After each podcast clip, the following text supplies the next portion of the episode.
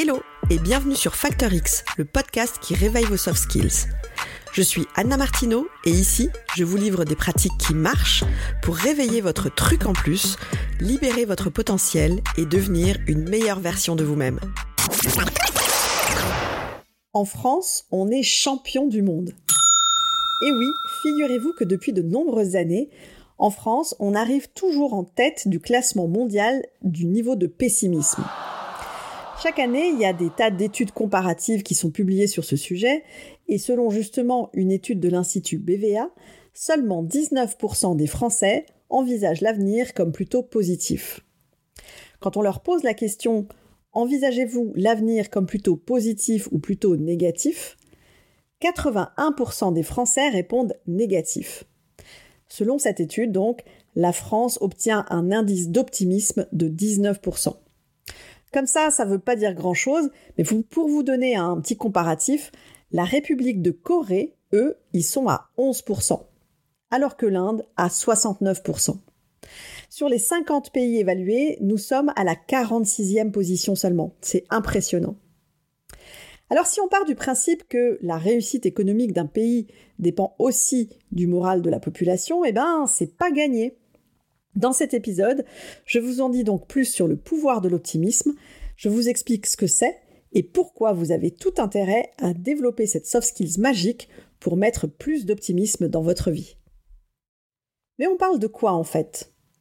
Les dictionnaires définissent l'optimisme comme un état d'esprit qui perçoit le monde et l'environnement de manière positive. C'est un sentiment positif, le moteur de la prise d'initiative. C'est vrai que quand on voit la vie en rose, on va dire, on fait des choses, on entreprend, on se met en action, on se bouge. Et tout ça, c'est vraiment beaucoup plus compliqué, je suis sûre que vous l'avez déjà remarqué, quand on est négatif.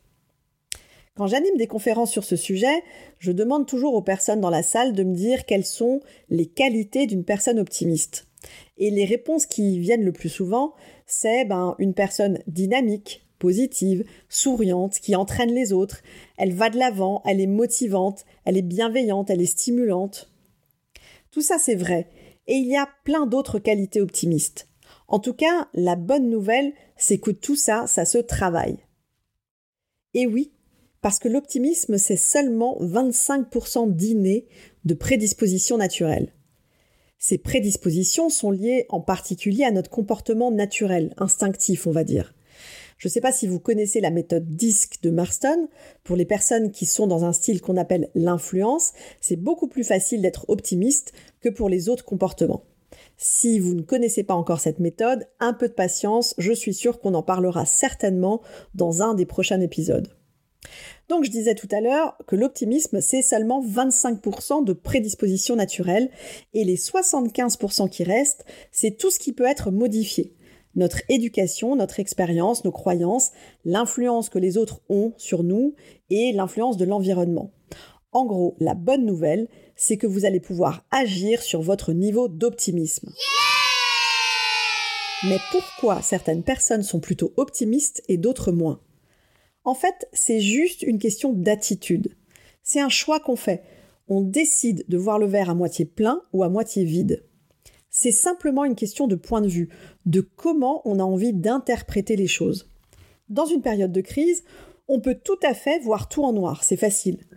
Ou alors, on décide d'en faire autre chose. Par rapport à ça, j'aime beaucoup l'idéogramme japonais du mot crise.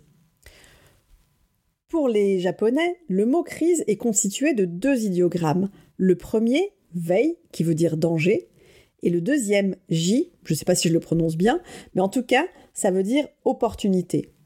Et c'est tout le paradoxe d'une crise. C'est une situation difficile qui permet de saisir de nouvelles opportunités et de rebondir. Même en revenant en France, le mot nous vient du grec crisis, qui en réalité signifie ben, décision. C'est vraiment juste une question d'attitude. Face aux difficultés, certains renoncent et d'autres décident qu'ils peuvent agir pour modifier l'environnement.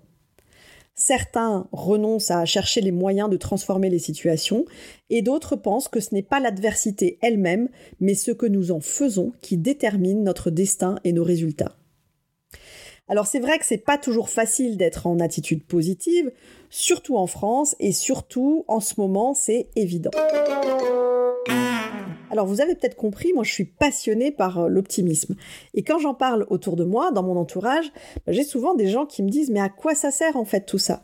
À quoi ça sert de faire des efforts alors que tout autour de nous, tout nous aspire dans un tourbillon de négatif Bien je dis tout simplement parce que ça fonctionne, ça marche. Une personne qui réussit l'a rarement fait du premier coup. Ça nous demande des efforts et de la persévérance. Certains voient même ça comme un tremplin vers la réussite. Et je sais pas, mais si vous avez encore des doutes, j'ai peut-être quelques exemples qui me viennent à l'esprit comme ça et qui vont vous prouver que l'optimisme, ça fonctionne. Dans le dernier épisode, je vous ai déjà parlé de Thomas Edison. Edison, celui qui est considéré comme un génie aujourd'hui, était en fait un bourreau de travail et un vrai perfectionniste. Vous savez qu'il a fait plus de 10 000 essais avant de trouver le bon fonctionnement pour l'ampoule? Walt Disney aussi. Lui, il paraît qu'il manquait d'imagination. Il s'est fait virer de ses premiers jobs. Et c'est justement suite à ses licenciements qu'il a inventé Mickey en 1929 et qui nous fait tous rêver encore aujourd'hui. Pour venir dans un contexte un peu plus récent peut-être, Michael Jordan. Lui aussi, il se fait virer de sa première équipe de basket. On lui a dit à ses débuts qu'il n'avait pas assez de talent, vous imaginez? Alors l'optimisme, ça marche et pas seulement pour Thomas Edison, Walt Disney ou Michael Jordan. Est-ce que vous saviez que les vendeurs qui ont un état d'esprit optimiste dépassent de 56% les performances des vendeurs qui ont une attitude plutôt neutre ou pessimiste? Alors je ne sais pas si vous êtes en situation de vente et peu importe d'ailleurs quelle que soit votre situation, cette statistique est encore une preuve pour moi que l'optimisme, ça a un vrai impact sur nos résultats. Vous vous posez encore la question de savoir pourquoi c'est important de développer votre optimisme? Eh bien déjà parce que ça va vous faire un bien fou. Vous allez vous sentir mille fois mieux. Une attitude optimiste, ça vous permet d'aller de l'avant, d'augmenter votre niveau de confiance, d'atteindre vos objectifs plus facilement, d'être plus réceptif aux opportunités, d'être plus détendu, d'être physiquement en forme et moins stressé. Être optimiste, c'est aussi avoir un impact hyper fort dans les relations qu'on a avec les autres. En devenant plus optimiste, vous aurez le pouvoir de donner de l'énergie aux autres, de les faire sourire, et ça, ça va faire un bien fou à tout le monde. Alors ok, c'est bien joli de vous dire qu'il faut avoir une attitude positive, mais comment ça marche? Les neurosciences nous enseignent aujourd'hui comment fonctionne notre cerveau pour produire de l'optimisme. On sait que nos émotions inondent notre cerveau de trois hormones la dopamine, la sérotonine et l'endorphine. La dopamine, c'est ce qui nous permet de classer de nouvelles données, de les stocker et de les retrouver plus facilement quand on en a besoin. C'est l'hormone de la mémoire. La sérotonine, elle, favorise les connexions neuronales. Elle booste notre créativité, stimule notre réflexion et favorise notre capacité d'analyse. C'est l'hormone qui nous facilite la résolution de problèmes. Elle nous permet de trouver plus facilement des solutions quand on a un problème et l'endorphine, évidemment, l'hormone du bonheur, qui provoque notre euphorie. Ces trois hormones vous permettent de voir les choses différemment. En gros, on peut aussi dire que votre champ visuel est plus vaste quand vous êtes optimiste. Vous percevez plus de choses plus facilement, vous êtes capable de faire plus de liens entre différentes situations ou différents événements. En gros, vous avez une vision plus large de votre environnement. Là, je sais, vous allez me dire, oui, mais quoi? Comment on fait pour développer ces trois hormones et être plus optimiste? Eh bien, ce qui est sûr, c'est que la baguette magique ici, elle ne fonctionne toujours pas. Tout ça, comme d'habitude, ça se travaille. C'est une question d'entraînement. Alors pour savoir concrètement comment faire pour stimuler la production de dopamine, de sérotonine et d'endorphine, rendez-vous la semaine prochaine. Je vous prépare un épisode plein de pépites qui vont vous aider à concrètement booster votre optimisme au quotidien. On a vu dans cet épisode ce que c'est que l'optimisme, pourquoi c'est important et comment notre cerveau produit de l'optimisme grâce à la dopamine, à l'endorphine et à la sérotonine. Mon challenge pour vous cette semaine, commencez par évaluer votre niveau d'optimisme tous les jours. Posez-vous la question chaque matin. Sur une échelle de 0 à 10, quel est mon niveau d'optimisme aujourd'hui? En notant régulièrement votre indice personnel, vous aurez une base pour définir votre marge de progression et, grâce aux pistes très concrètes que je vous dévoile la semaine prochaine, vous pourrez constater que travailler sur votre optimisme, ça marche. À très vite! Si cet épisode vous a plu, le meilleur moyen de me le dire et de me soutenir, c'est déjà de vous abonner au podcast et ensuite de me laisser un avis 5 étoiles. Ça va vraiment m'aider. Alors d'avance, merci pour ça.